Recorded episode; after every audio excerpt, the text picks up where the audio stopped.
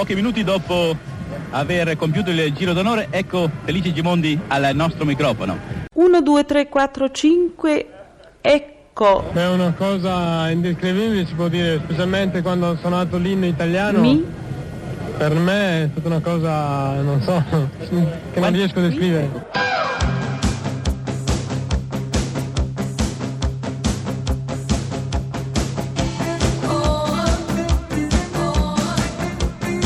Pezzi da 90. abbiamo ritrovato il campione Gimondi.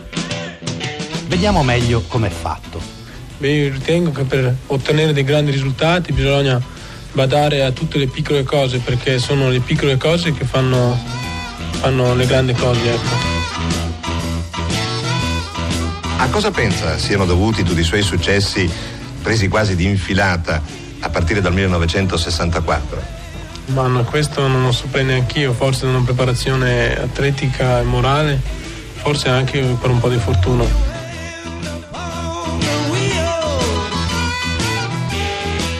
Nei giorni scorsi si è sparsa la voce che lei avrebbe preso la cittadinanza francese.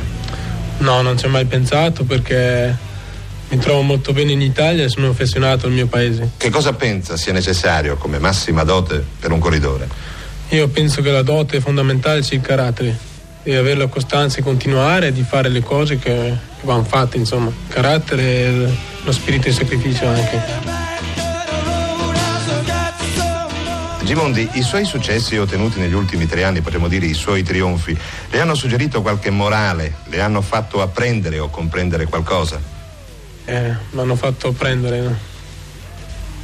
Mi hanno insegnato tante cose, insomma, anche nella vita pratica, oltre che nella vita, diciamo, sportiva, mi hanno insegnato che uno deve essere un uomo per ottenere certi risultati pri- prima di essere un corridore, ecco. sotto la curva del cielo, in un applauso di stelle. Pochi minuti dopo Ho salutato la mia aver gioventù. compiuto il giro d'onore, ecco Felice Gimondi al nostro microfono. Qual è la prima impressione che le viene in mente dopo aver fatto il giro d'onore? È una cosa indescrivibile, si può dire, specialmente quando ho suonato l'inno italiano. Per me è stata una cosa, non so, che non riesco a descrivere.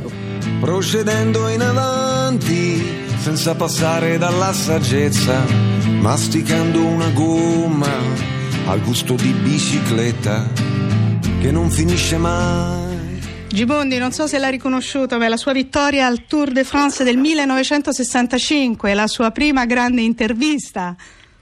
Sì, l'avevo capito un pochino anche dal mio modo di esprimermi che purtroppo nel tempo ci si cambia un po'. Ma non ho trovato semplice. niente di sgradevole. No, in modo semplice ma molto chiaro e niente, è stata una grossa sorpresa anche per me perché ero andato al tour eh, per aiutare Adorni, poi la strada invece eh, si è aperta a tutte le, le- le possibilità immaginarie, subito il secondo giorno ho vinto la tappa, mh, secondo giorno sono arrivato secondo Roubaix, il terzo giorno ho vinto la tappa Rouen e ho preso maglia gialla e maglia verde, insomma. Ma ehm, lei non aveva tra l'altro iniziato, questo è il suo primo anno da professionista, lei aveva già vinto un tour in Francia, il Tour de l'Avenir, nel Sì. 64, come Certo. dilettante. certe predisposizioni per le gare a tappe le avevo già manifestate perché avevo già vinto una categoria minore Giro del Friuli, Giro del Lazio e naturalmente il Tour dell'Avenir che per me è stato un collaudo formidabile, un Tour dell'Avenir dove partecipavano anche indipendenti, mi ricordo gli spagnoli che scattavano da tutte le parti in salita e direi che è stato estremamente impegnativo riuscire a batterli proprio l'ultimo giorno eh, e a pochissimi chilometri dall'arrivo su un attacco di, del francese di Mari, io l'ho seguito e siamo arrivati al Parc des Princes con eh, un minuto e qualcosa prendendo la maglia. Dico ancora per impararlo a memoria in questi giorni impazziti di polvere e di gloria e lo ripeto ancora fino a strappare Abbiamo scoperto un Gimondi giorno per giorno, lei è veramente un campione completo e meticoloso quando si prepara, vero? Meticoloso sì perché io dico una cosa, per avere dei risultati nel ciclismo bisogna fare la vita che si deve fare, altrimenti non si può raggiungere certi traguardi con la gente che c'è oggi, che si prepara e si cura. Perciò per raggiungere un obiettivo bisogna farlo come si deve fare o lo tralasciarlo in ancora fino a strapparmi le corde vocali ora che siamo qui noi siamo gli immortali. Gli applausi che sentite qui a Castrocaro sono diretti a Felice Gimondi che sta dissettandosi dopo la prova che l'ha visto nettamente vincitore in questa nona edizione del Gran Premio Castrocaro Terme a cronometro individuale. Ancora una volta la folla romagnola tributa la sua fiducia e la sua stima a questo grande campione che ha passato ore e giorni veramente tristi dopo la nota vicenda del doping. Gimondi con un gesto da diva di teatro, da soubrette, sta gettando i fiori del, che, facevano, che, gli avevano dato come premio, li sta gettando alla folla che si è ammassata bloccando l'ordine d'arrivo. Gimondi ha vinto dunque questa nona edizione del Gran Premio Casalcaro Terme con un tempo totale di 1 ora 57 primi e 53 secondi, la media oraria complessiva di 39 km e 455 metri.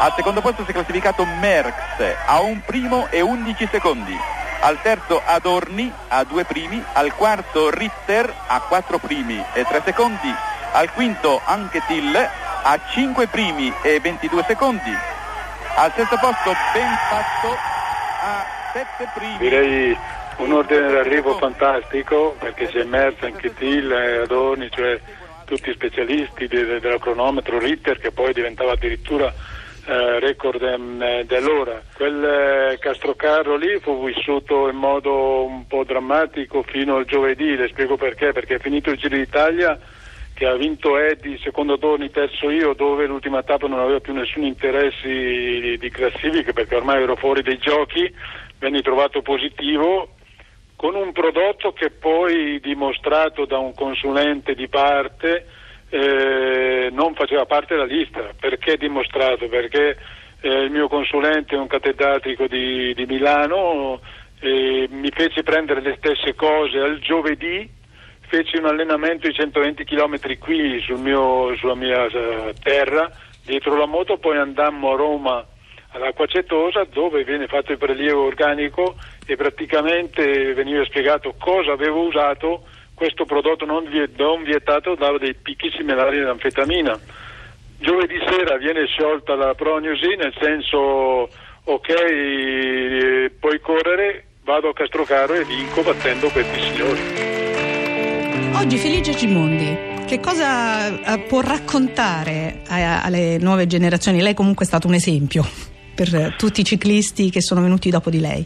Ma posso raccontare di aver affrontato il più grande di tutti i tempi, e me ne scuso con Coppi se la penso così, perché il più grande, perché Eddie era un soggetto che andava fortissimo dal primo gennaio al 31 dicembre. C'è un'altra salita da fare per me che sono fuggito subito. Rapporti era un atleta insaziabile egoista al punto giusto, con dei numeri, una cilindrata superiore alla mia e quindi quando voleva, nella maggior parte dei casi, mi staccava. Posso insegnare ai giovani che però, pur avendo trovato sulla mia strada un atleta di questo spessore, impiegai due anni per adattarmi a lui, eh, per accettare questa sua superiorità, tanto è vero che con l'arrivo di Eddie sono stato obbligato a impostare diversamente e psicologicamente il mio modo di essere. Ancora più solo di prima, c'è già il cannibale in cima, io che devo volare a prendere. Credo sia stato il passaggio più impegnativo di tutta la mia carriera, cioè abituato a essere eh, il numero uno perché avevo vinto in quel periodo lì eh, il Tour, poi ho vinto Parigi-Roubaix, Parigi-Bruxelles, Giro Lombardia l'anno dopo poi è arrivato questo signore che, che dava via delle, delle menate paurose a tutti.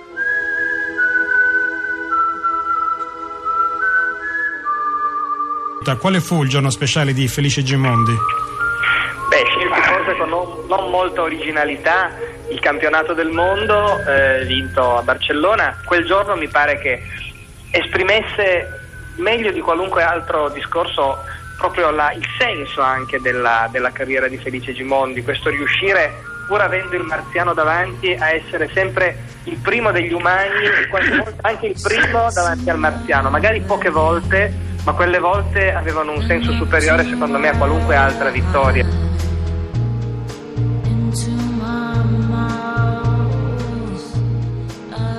Tifoso che era speranzoso, che so, lo striscione il cuor mi dice vincerà Felice e Felice Gimondi aveva vinto davvero. Era, era un ottimista questo qui di certo, considerando anche la fuga dove c'erano due belgi, due belgi dove eh, io dico quando parlo del mondiale direi che è stato un premio alla carriera più, che è il più meritoso. Perché dico così? Perché secondo me se Merz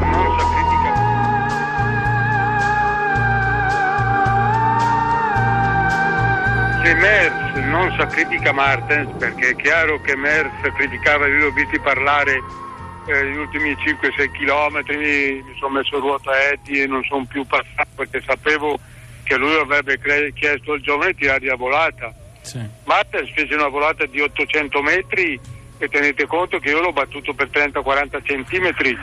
Cioè, onestamente parlando, se Martens fa la sua volata ti dà due o tre biciclette a tutti.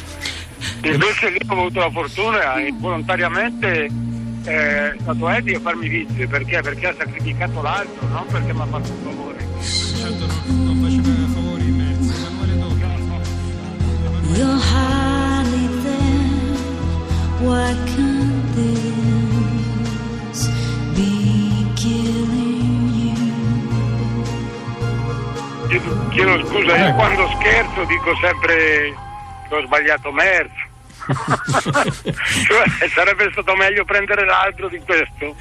Però Certo. devo dire che Eddie è, stato un atleta dove meritava anche ammirazione perché oltre ad dote naturali c'era una grossa applicazione, c'era professionalità, c'era temperamento, carattere, c'era tutto.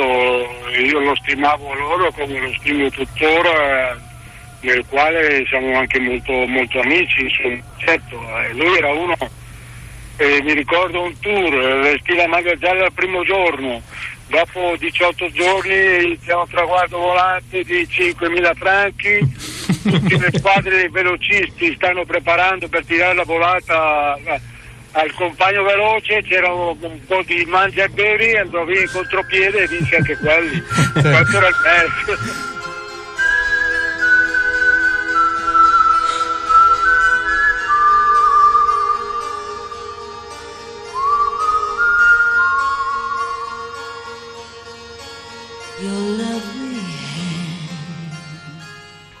Messaggio che vorrei dare ai giovani è che anche quando ci si trova di fronte a queste situazioni bisogna continuare a lottare. Perché? Perché la vita eh, è fatta anche di chi arriva secondo, di chi è decimo, di chi fa anche un lavoro umile ma però importante alla società. Pezzi da 90.